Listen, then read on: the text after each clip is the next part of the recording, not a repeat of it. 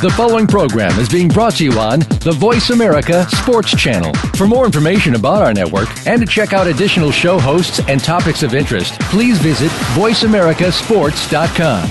The Voice America Talk Radio Network is the worldwide leader in live Internet talk radio. Visit VoiceAmerica.com. The views and ideas expressed in the following program are strictly those of the hosts or guests and do not necessarily reflect the views and ideas held by the Voice America Talk Radio Network, its staff, and management.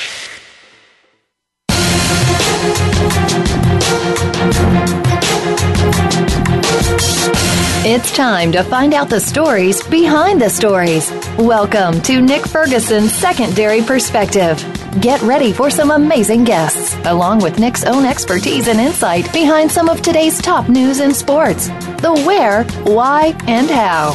Now, here's your host, Nick Ferguson.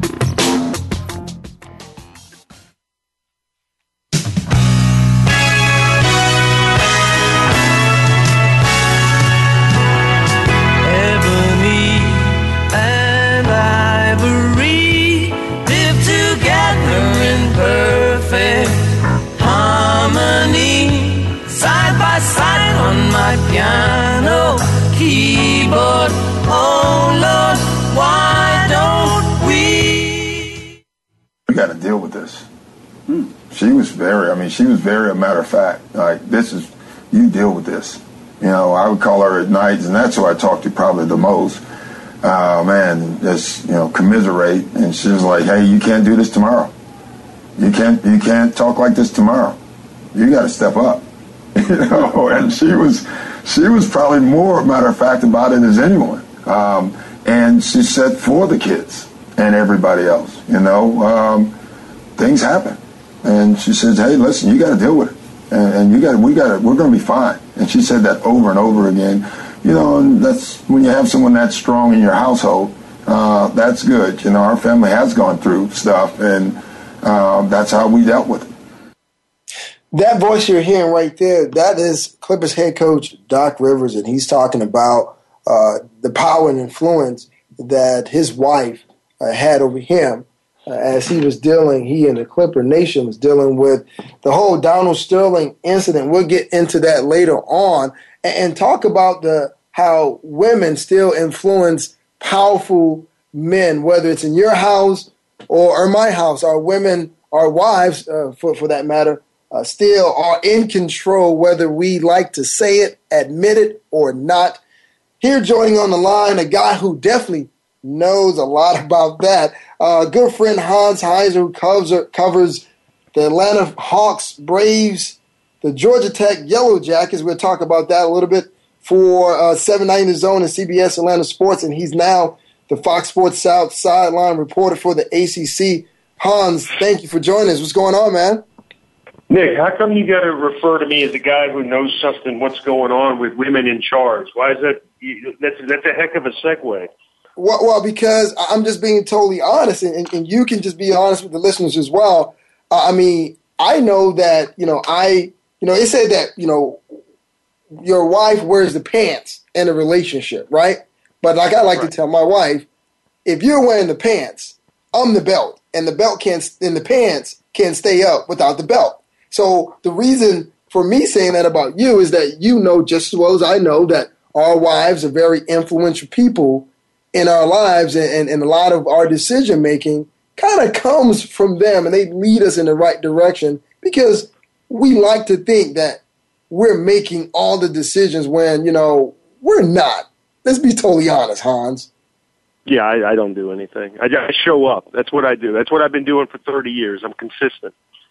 I mean, if it's not broke, don't fix it. Eh, you know, I don't know about you, but sometimes my wife would tell me, hey, listen, uh, here's the agenda for this weekend. Uh, is this kid's party here? We're going to meet with this couple. And I'm like, wait a minute. I mean, when are you going to bring me into the fold and give me a, a, a, manageable schedule so I know who I'm meeting with or have these so-called male play dates? I don't know about you, but my wife loves to set up, set me up with these male play dates. No, luckily for me, I don't, I don't have that. So I'm sure it's coming. See, well, l- l- lucky for you. See, you know, at some point, you will have one of those male play dates. Your wife is going to meet someone at work or without, out at the gym, and she's going to say, "Well, listen, you know, your husband loves sports. My husband loves sports. Let's put them together." Now you have this big grown man play date. You guys sitting there at home watching the Hawks or the Braves. it's worse ways to spend an afternoon. I'm, I'm, hey, it is the work. You could be like more in the lawn. So the fact of sitting down with with a guy pal, uh, having a little bromance, watching a sporting event, it's not that bad. And so long as he's not a knucklehead, that's that's the only criteria.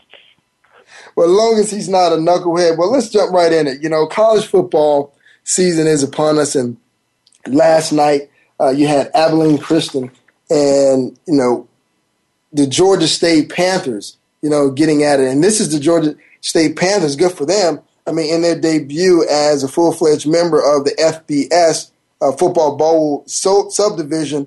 And they were able to go out and, and, and win a game. And that was great for uh, uh their program. I know you're down in Atlanta. What, what does it mean for the city of Atlanta when you have a team like Georgia State who's been trying to get that recognition to finally get that big win at the beginning of the season? Well, I mean, you went to school here. I mean, this is, you know, uh, they they just started a program. I guess it's been I want to say four or five years ago, but uh, you know, it's it's it's a process. You know, they're playing in the Georgia Dome. Uh, they're going to have a tough sled ahead them. That, that might be the only game they win this year. Um, they uh, they're not a very good football team, and uh, you know it kind of is what it is. But Georgia State's a big school, man. It's uh, it's really growing. It's about thirty thousand underclassmen now. in downtown Atlanta, and rumor is is that um, when the Braves leave to go to Cobb County in 2017 Georgia State is going to purchase Turner Field in the adjacent parking lots from the city of Atlanta and turn it into a multi-sports complex for football and bas- or football and baseball and soccer. So Turner Field very well might be the future football site for the uh, for the Georgia State Panthers. Well, I know you mentioned, you know, the, the fact that the Panthers take a backseat to the majority of the sporting teams, the Braves, the Hawks, the Falcons, uh, Georgia, and Georgia Tech. But but it has to be a big win for them, knowing as though okay, well we've only been in existence as a football team for a couple of years, and they go out and get you know a big win like that, even though it's a close game and they won on the last second field goal. That that has to bode well for for that school. And you're mentioning 2017, they're going to take over Turner Field. I mean, that has to help them with the possibility of recruiting and stacking that stadium, don't you think? Yeah, I mean it's a it's a long process. I mean they you got to understand they just started a football program. I mean they literally are just having guys show up and putting on pads and, and trying to field the team. I mean Buddy Curry started this thing. I can't think of a better guy to start a football program, but he's now past the reins. He's no longer there, and uh, you know it's going to be an uphill battle. I mean it's it's they're they're not very good, and I, I honestly believe that's the only game that they're going to win and they're not going to be a, a major player in the landscape of college football ever. I mean, they, they're just not. It's just, you know, they were such a big school. People were scratching their heads why they didn't have a program. Finally, they mustered up the cash flow. They got a coaching staff. They put them together, and now they have a football program. They're in the Sun Belt. Uh, this is the first year you mentioned of FCS, and uh, we'll, we'll see where it goes, man. But uh, they, they got they got a long way to go. well, they might not be a powerhouse, but I am happy they were able to get that first win of the season. Hopefully, it is not the only win of, of the season. Now, let, us stay stay in the South for a bit here. Now, uh, uh I know you cover uh, the SEC too as well for CBS Atlanta. Uh, when you look at the SEC, and usually, you know, they have star power. You know, with Manziel, uh, Jadeveon Clowney, Aaron Murray, A.J. McCarron, Michael Sam, Tre Mason, just to mention a few. But when you look at this new SEC, a new crop of guys, uh, Georgia, for instance, a new quarterback, no, no more Aaron Murray. Now Hutson Mason takes over. W- what do you think is going to happen? How do you look at this Georgia team and Mark Richt moving forward, especially in the SEC?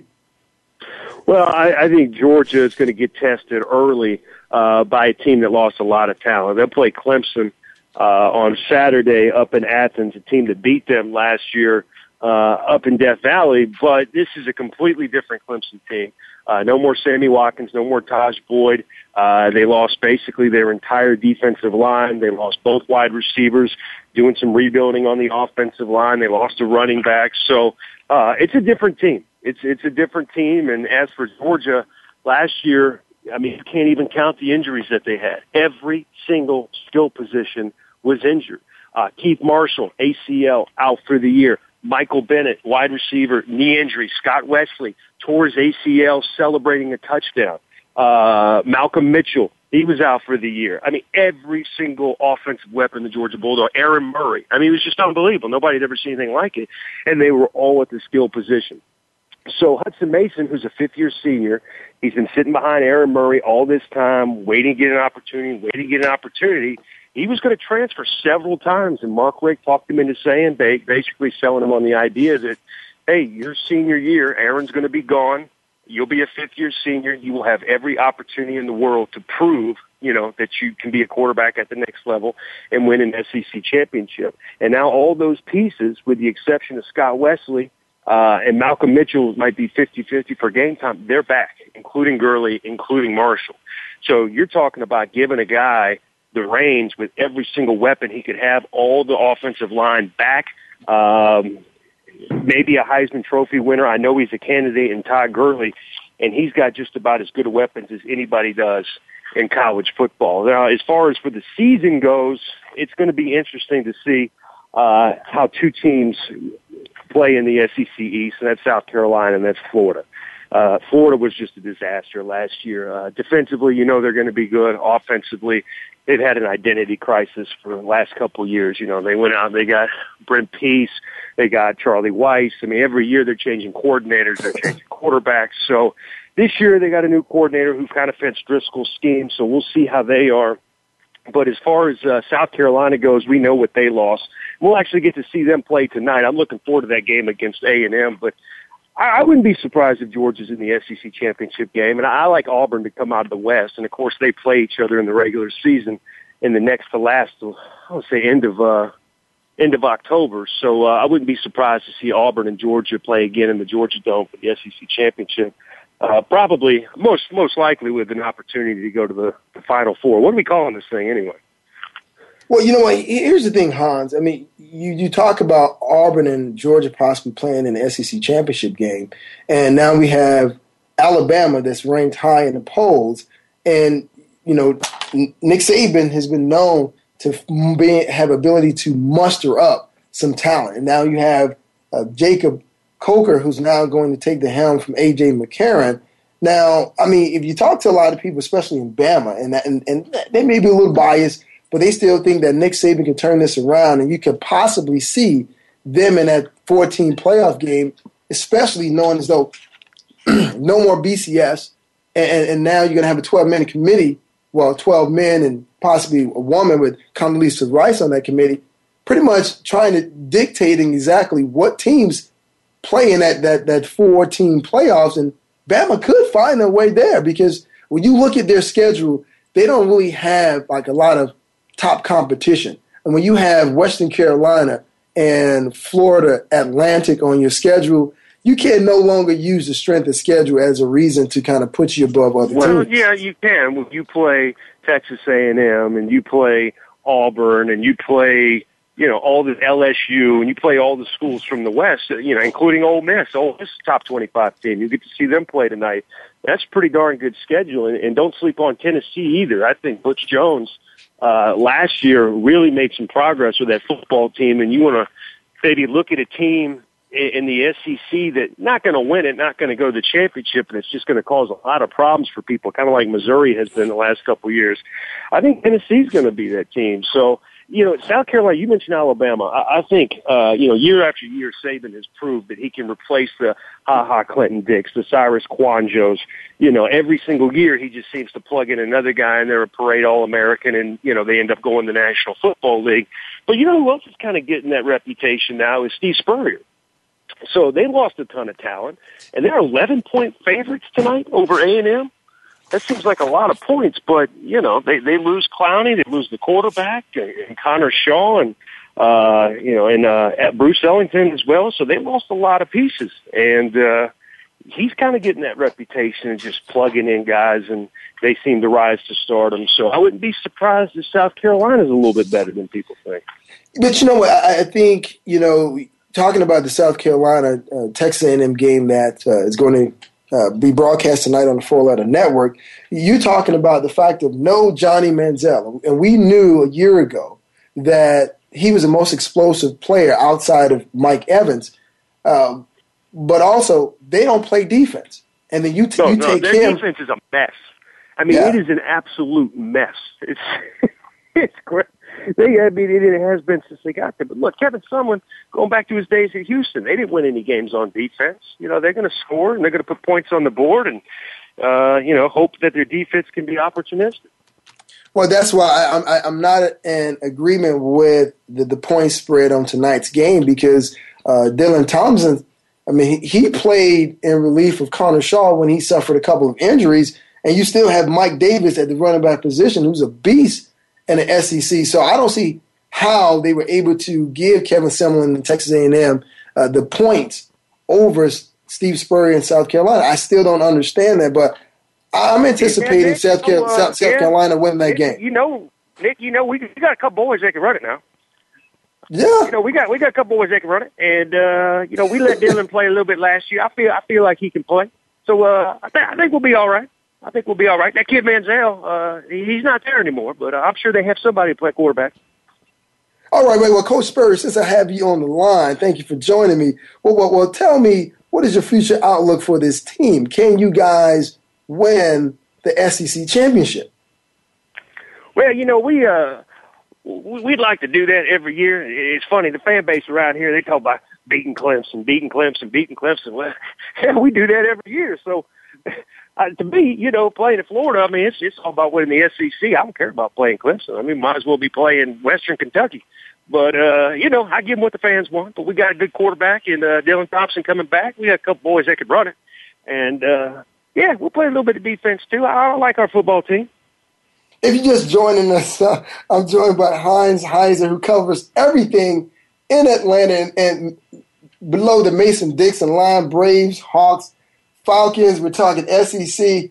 And uh, we also have Steve Spurrier on the line as well. You can follow Hans Heiser Coach at is gone. I Hans just saw Heiser. Coach. He just Coach just pulled out a three wood. He's playing through, so we'll we'll catch up with Coach on the back nine.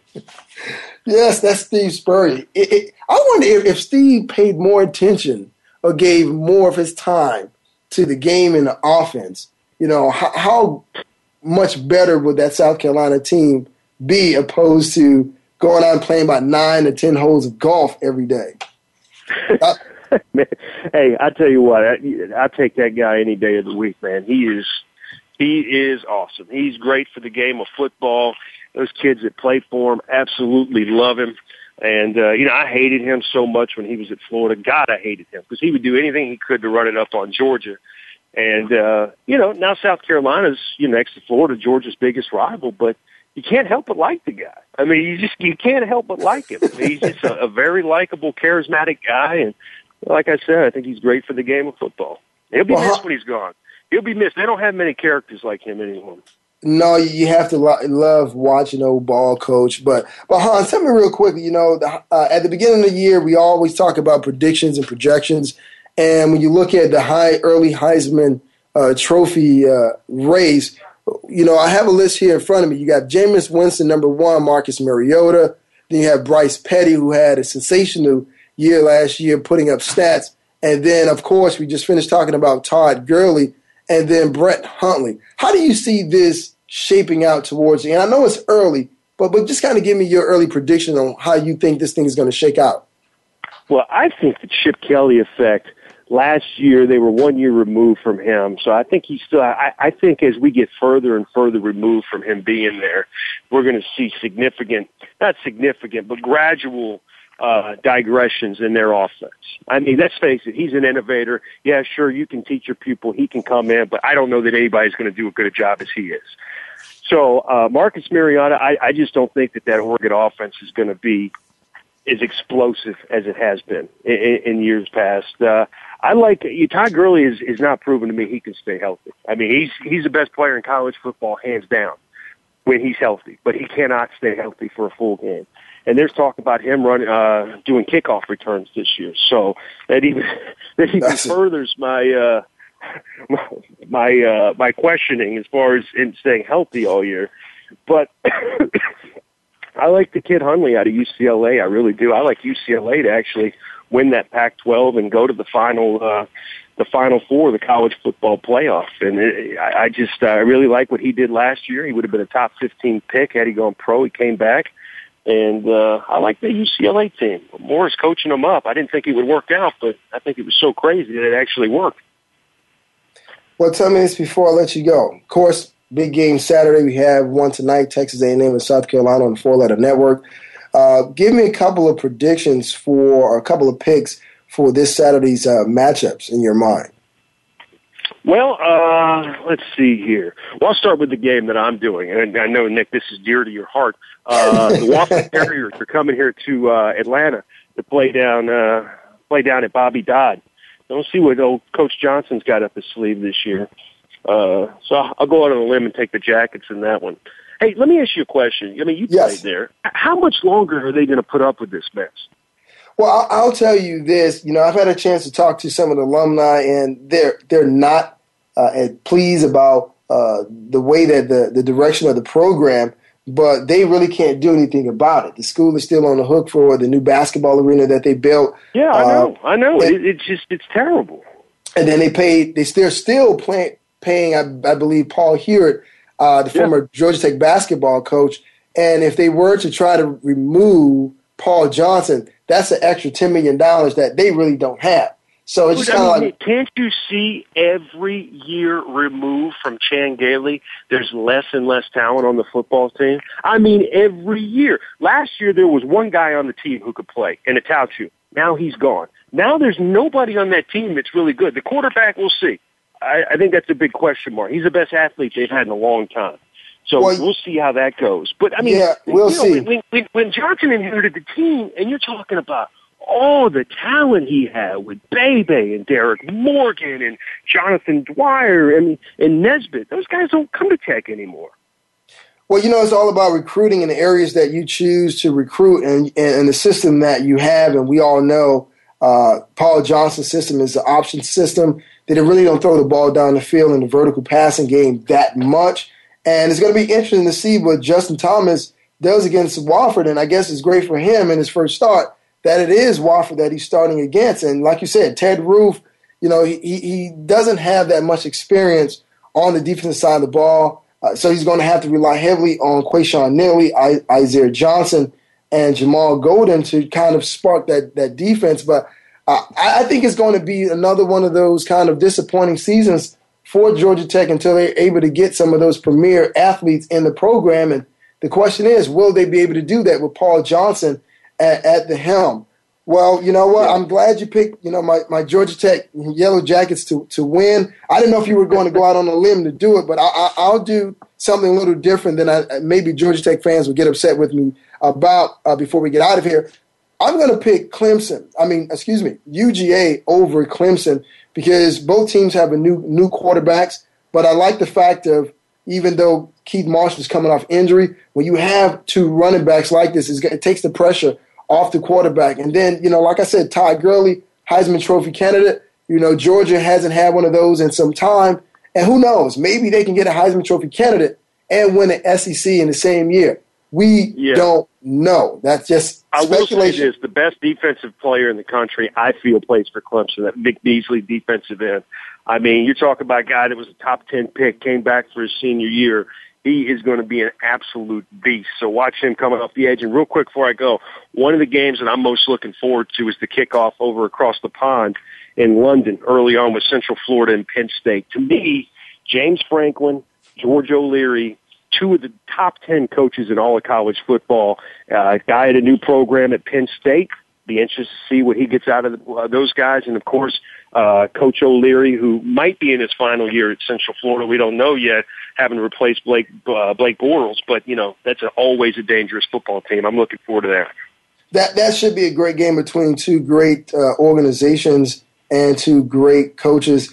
Ladies and gentlemen, that was Hans Heiser and Coach Steve Spurrier on the line. You can you can follow Hans at Hans Heiser on Twitter, and he covers the Jackets, Hawks, Braves, Falcons, Fox Sports South, sideline reporter for the ACC. Hans, thank you. Oh, make sure we're probably going to get you back on next week to preview the upcoming season for the for those Atlanta Falcons. How about that? That sounds good. All right, Hans, thank you for joining the program. All right, after the break, we talked to Jeff Hauser about CU, CSU, and those Broncos out in the Mile High City. This is Nick Ferguson, Secondary Perspective on Voice America Sports.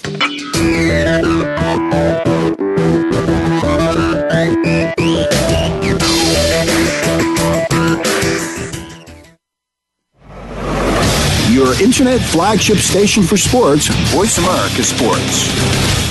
Looking for the best show about horse racing and handicapping? Want to play the ponies?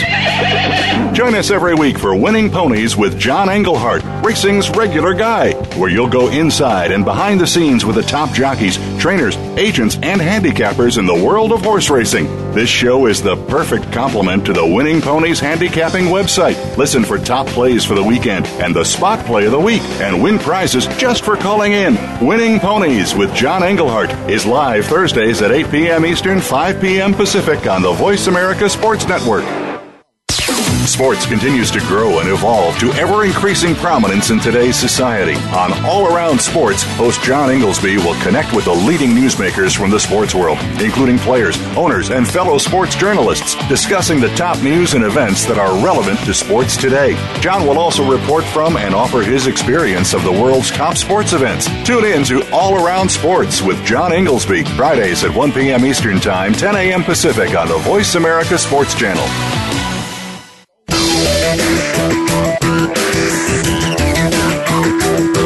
You're listening to Secondary Perspective with Nick Ferguson.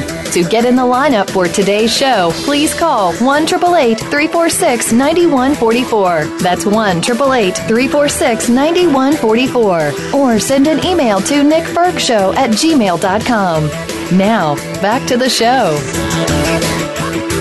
Nick Ferguson, Secondary Perspective. We just got off the horn with Hans is a great guy down the down below the Mason Dixon line, giving us everything about the SEC, ACC. We have him on next week to give us a preview of the Atlanta Falcons and what's going to happen down in that uh, neck of the woods.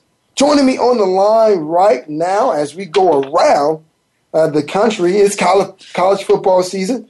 Joining me is Jeff Hauser, college football writer for Rants Sports.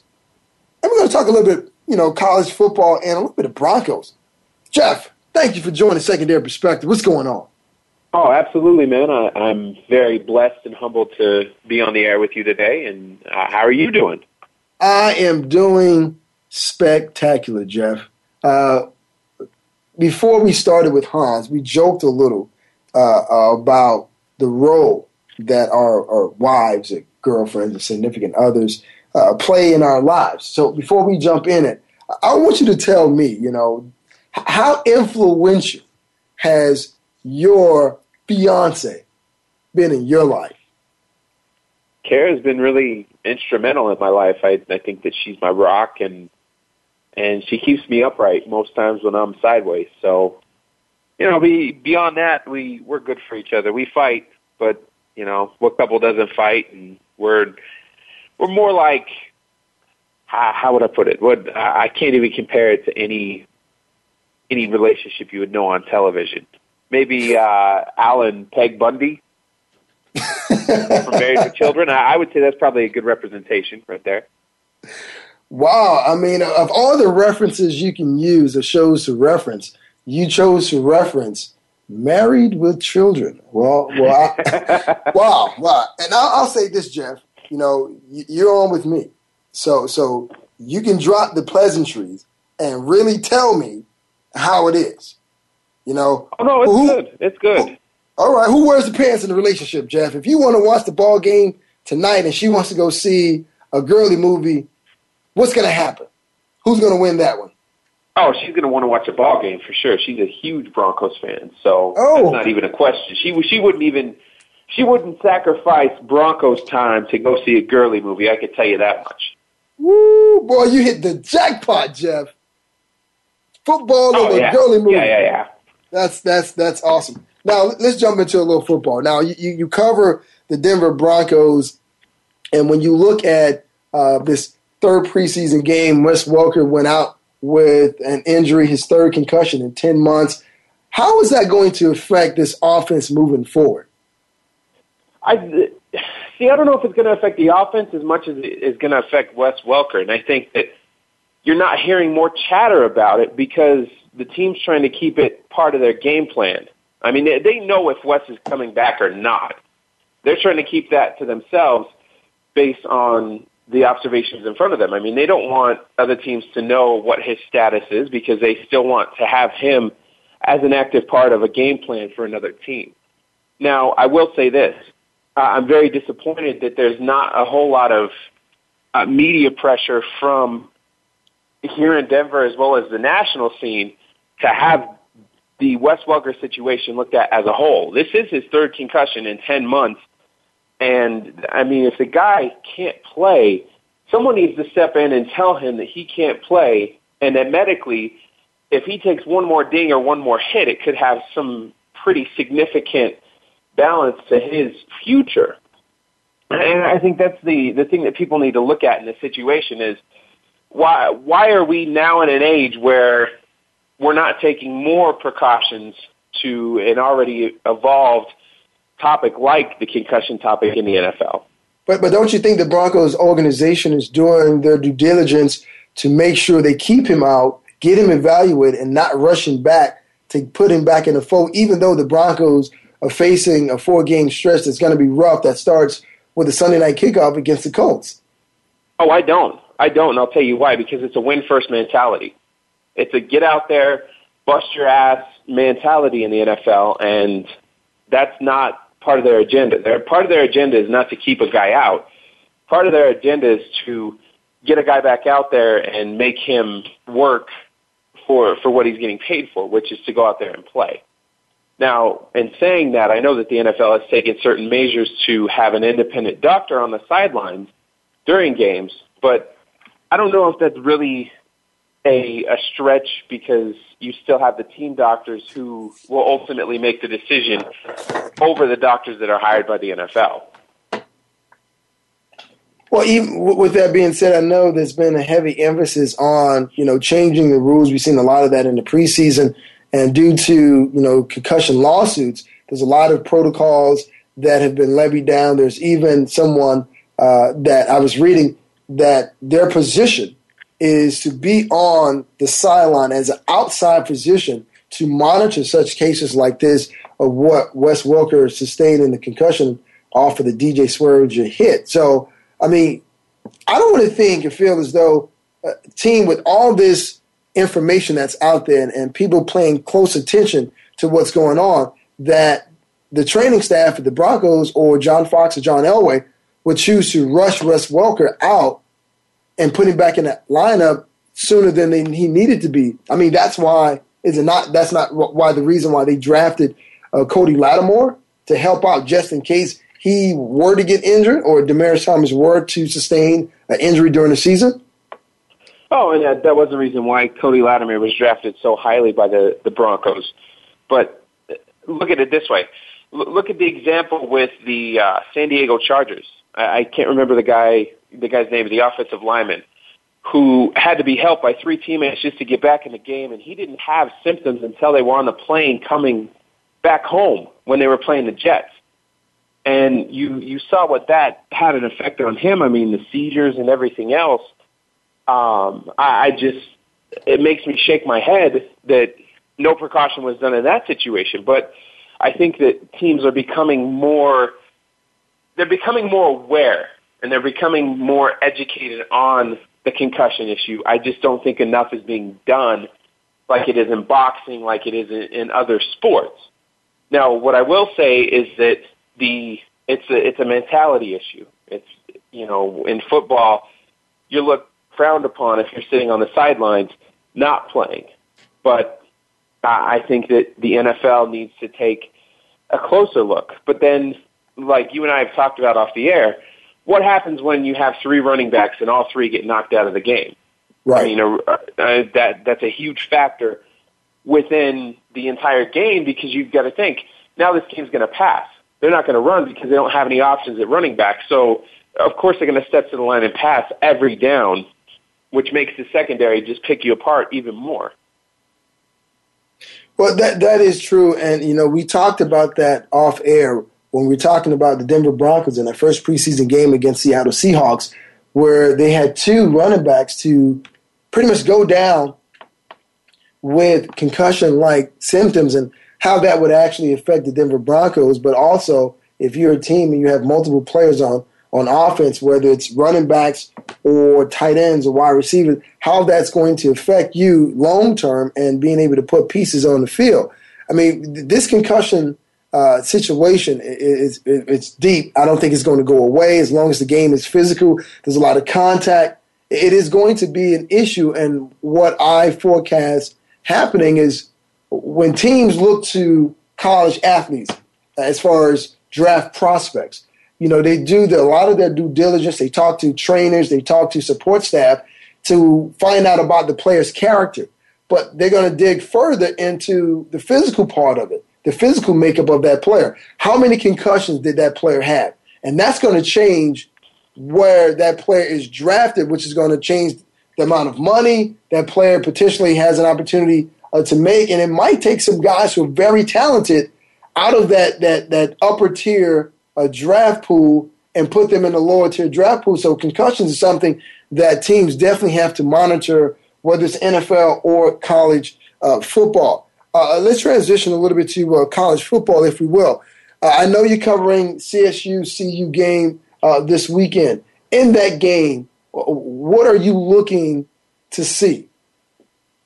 Well, you have a Colorado team that came off of a four and eight season last year under then first year coach Mike MacIntyre, and he he really is trying to get the Buffs turned around in the right direction after being rocked by a sex abuse scandal less than ten years ago, and having a program that has really been in a rebuilding phase. Uh, and to throw everything on top of that fire, the the Buffs joined the Pac-12, so they went from the the Big 12 to the Pac-12, which making that jump for CU has been no cakewalk, no cakewalk whatsoever. They've only had two wins in the Pac-12, and to say it lightly, they they've really struggled. But now they go into the Rocky Mountain Showdown with CSU, and this is the 86th time that CU CSU will play each other, and it will be it'll be a good game to see the the Rams, which you know the Rams last season were a really healthy team, and they went eight and six and had a bowl game win against fellow Pac-12 team, the Washington State Cougars. And now you have uh, this CSU squad who comes in feeling like they're an underdog. It was funny because uh, head coach Jim McElwain said, you know, that he was confident in playing the Buffs, but also he did point out the fact he said, look, they're a Pac-12 team. They have better resources. They have better money. They have better top recruits than we do. We get it. But at the same time, we're going to go out there and play just like they will. So he's not phased because of the, the divide within college football now. And, you know, it was something that I had asked uh, Coach MacIntyre about, about the, I don't know if a lot of people know about it. It didn't get a whole lot of press, but the autonomy ruling. Right. Where now college football teams can pretty much, if you're in the Power Five conferences, you can make up your own rules. And this passed through the the NCAA board, stating that if you're in a Power Five conference, you can make up your own rules, and it's uh, from here on out, it's going to be the top 65 teams in those bigger conferences that are the ones on the inside looking out towards the smaller schools. And now the the big Power Five conferences. So we're talking the, the Pac-12, the Big Ten, the Big 12, the SEC, which I think is highly, highly overrated. I would agree. Um, yeah, and I think most people would definitely agree with that. As well as you have the um, I'm missing one here. So ACC, SEC, Big Ten, Big Twelve, Big and 10. the Pac twelve. Uh huh. So out of those five, they get to make up their own rules with the 65 teams. So you're going to see a lot of change in college football where the these power 65, if you will, will not have to play the Division two teams or the the smaller conferences within their schedule. So it's going to create more competition, but it's going to create a system where the the Boise States of the world won't have an opportunity to play for a national championship. Well, well let's talk about that for a minute. I mean, having this full autonomy, it's it's the way it's being proposed and suggested. it's something that benefits the college athletes. The cost of attendance stipends, uh, staff sizes, recruiting rules, insurance benefits, and the hours that collegiate athletes spend are either on the field or or the hardwood. So uh, it's being positioned as something that benefits them, but you know, which is great. I realize that, and it's something, and I've talked about several times on the show that the fact that college athletes need to be paid for what they do and how they help the institution bring in you know new students and enrollments, and and the head coaches a benefit as well for larger contracts. But it, it is going to p- p- prove to be a problem um, going forward for some of the lower tier schools. They don't have the money. So th- they're not going to be able to schedule, maybe put Alabama on the list, you know, sacrificing their, their program, but at the same time, you know, capitalizing off of that by being able to get maybe five or six million dollars for playing a school of that magnitude. So I, once again, you know, th- there's not a perfect system. I'm glad to see that they're trying to make some changes, but but it, it still presents some problems for some some some lower tier uh, schools. Uh, we're going to talk about this a little more in depth uh, after the break. Uh, we're going to talk about what teams out of the top 25 could potentially make their way into that four team championship game and get see if we can get Jeff Hauser to give us a couple of his picks for this weekend as we get you set for this week in college football. This is Nick Ferguson, Secondary Perspective. You listening to Voice America Sports.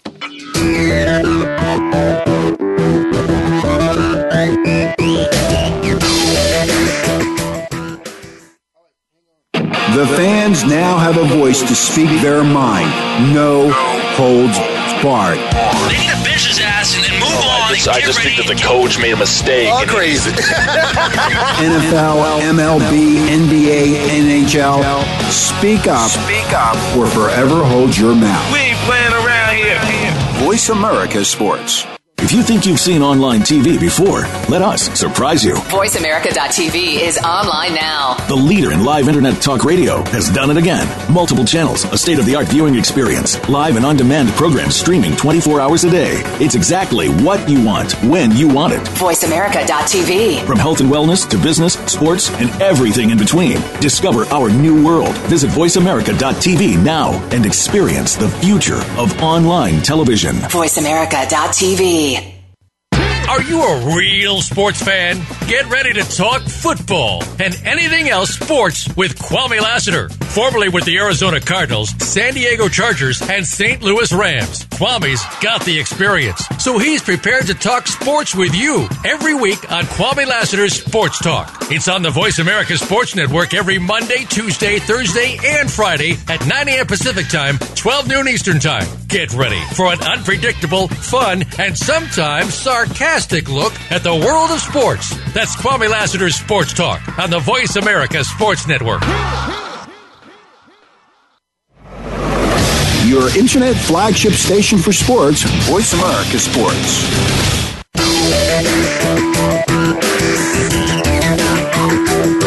You're listening to Secondary Perspective with Nick Ferguson.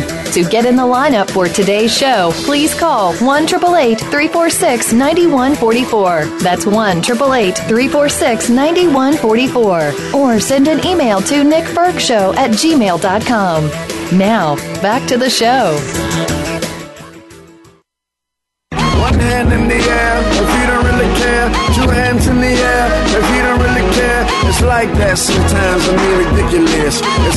Sometimes, ridiculous.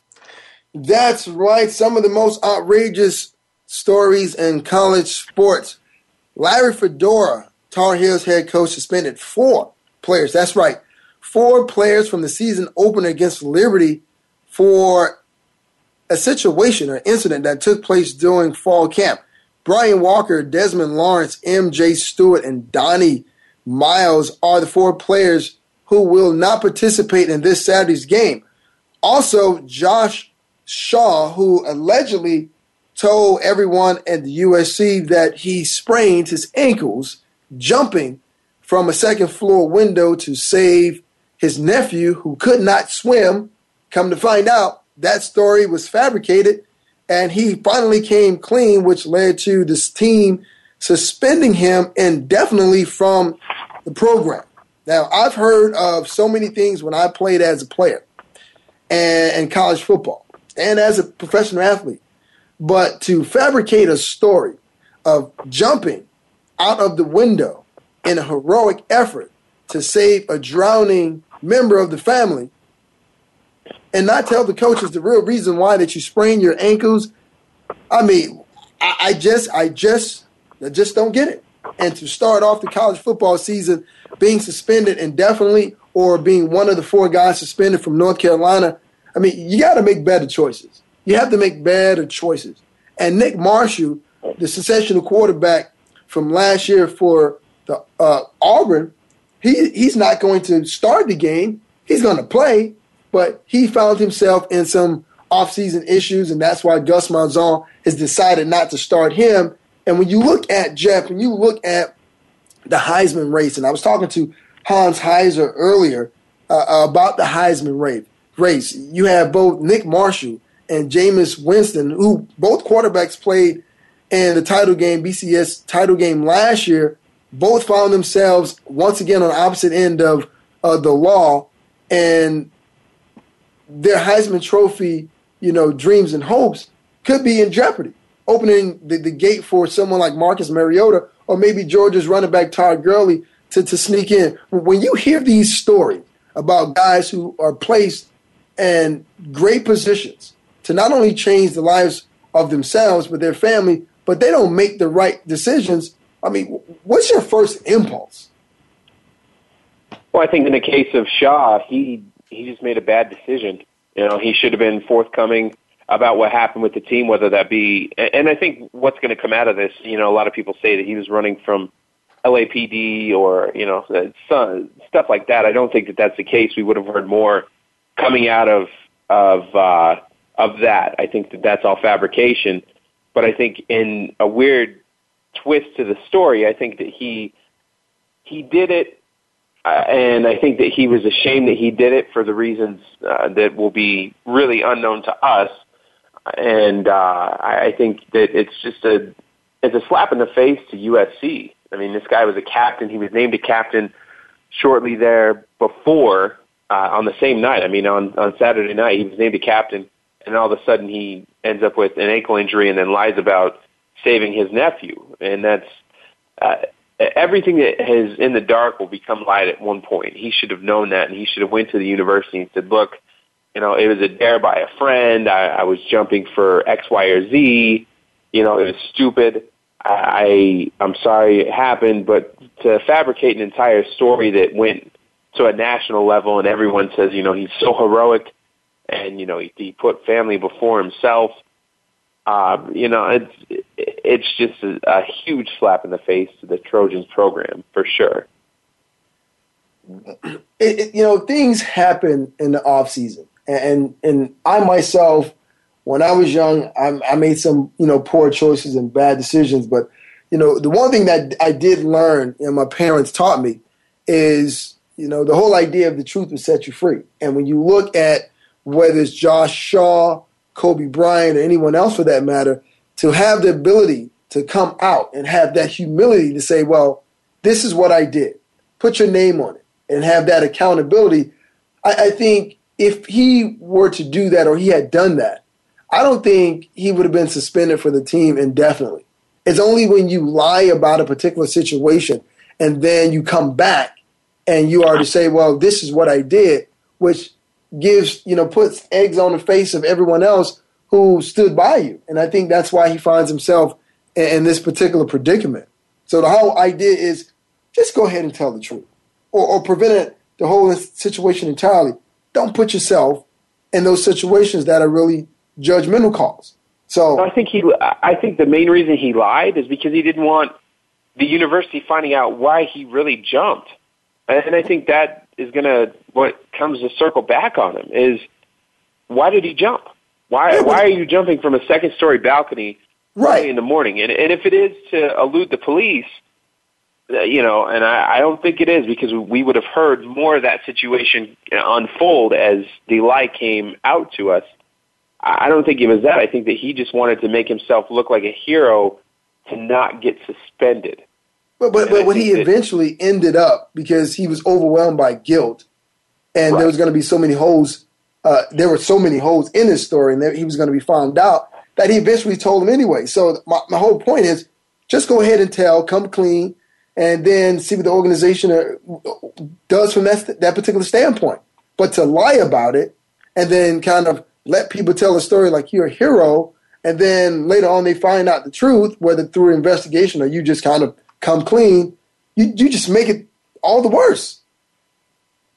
I agree. I agree, and I think that moving forward, you know, this will hurt Shaw not only with his status with the university, but it will hurt most in his draft status going forward to the NFL because he is a senior. He was named a captain, and he was a good part of that secondary for the USC Trojans last season. So it's it's going to be interesting to see how the university plays. If they, I mean, they could just release him. They could take him off scholarship and just release him and say, you know what, it's fine, go somewhere else. And uh, I I don't know if that's going to be their their attitude. It's going to be an internal decision between Shaw as well as the university. Well, let's talk about a guy who seen his fair share of off the field issues and trying to change his national persona, and that is Jameis Winston as they take on Oklahoma. Before we went to the break, uh, you know, we were talking about this very briefly. You know, when you look at these two teams, you have one team that's pretty much kind of fallen off the map, off the national scene, but another one that has rekindled that, and that's Florida State and Jimbo Fisher. When you see these two marquee organizations get together and battle it out on the gridiron, I mean, what jumps out at you uh, from this this particular matchup this weekend? You know, I, one of the things that jumps out at me is the fact that Oklahoma State went ten and three last season, and they were three and two against uh, top twenty-five ranked opponents, and they really took care of business on the field. Uh, they come into this season being unranked, which I, I think is a shock. But you know, given what they have and what's in front of them, this this might be uh, a game that really makes people turn their heads. Uh, and the reason I say that is because you have a Florida State team who's coming off of a national championship win, and this game is going to be played at AT&T Stadium down in Arlington, Texas, Jerry's house. So it's going to be on a neutral field and is a designated home game for Oklahoma State, given the fact of proximity between Oklahoma State and Florida State. Uh, this is going to be a huge matchup, and it's going to prove if Florida State can bounce back off of all the off-season, act, I don't even know what you call them, the the off-season mishaps for Jameis Winston, and of course him stealing crab legs from a Publix grocery store, uh, just ridiculous. But more the more the fact, and I know you and I have talked about this off the air before. More the fact looking towards the future of what Florida State's going to do with Jameis Winston under center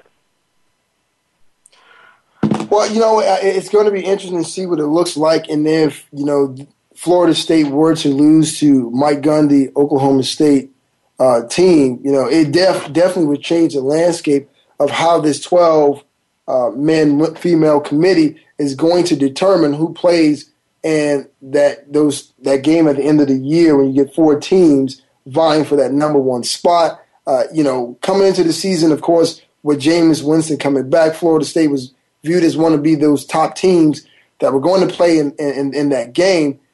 Now, looking at how that committee has been put together and looking at the fact that we have five power conferences and only four of the teams are going to be able to get in, I mean, for me, it's going to be really frustrating to know that, you know, there's five power conferences and only four teams can actually get in, and you can't make everyone happy. You, you just can't. You try, but you can't make everyone happy. Do you feel as though th- this new system is definitely going to be the system that we can hang our hat on and we can look at and say, well, the BCS got it wrong, but now we can look at this 12 person committee and knowing that, that they're going to get it right week in, week out, but more importantly, towards the end of the season when you're looking to place those four teams for the national championship? I don't think so. I, I think there's going to be a revision somewhere down the road. Uh, four teams is a good number, but there, like you said, there's always going to be a fifth. There's always going to be a tenth. Uh, there's always going to be the odd man out and the one looking from the outside in, wanting to to be in a in that championship situation. I think to to everybody's credit, you just have a playoff. You say, here you go, here, here's a playoff, go out and play it. And you you have, uh, I think you structure it kind of similar to the top 25. You have that extra month that isn't used in between the holiday break from November to December to play it.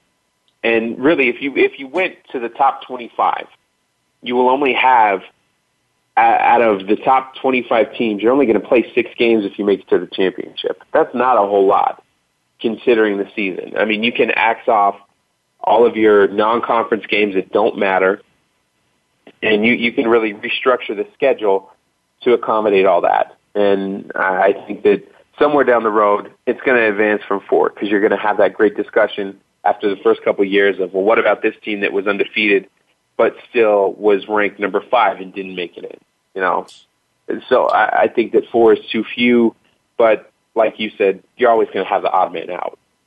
Well, Jeff, about five seconds before I let you go here, Oklahoma State, Florida State, who wins? Uh, it's going to be a tough game, but I think Florida State does uh, do their due diligence and they do win because they're a much better sound offense. Well, there you have it. That's Jeff Hauser. You can follow him at Radio Hauser, H A U S E R, on Twitter.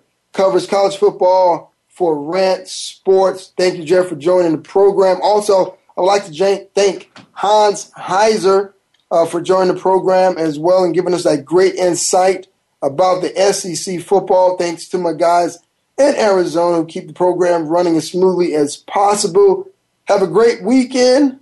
The college football season is now in full motion. And next week, we talk NFL football. All right, Nick Ferguson, secondary perspective, Voice American Sports. Have a safe weekend, and hopefully your college football team wins this weekend. Go Jackets. Nick Ferguson.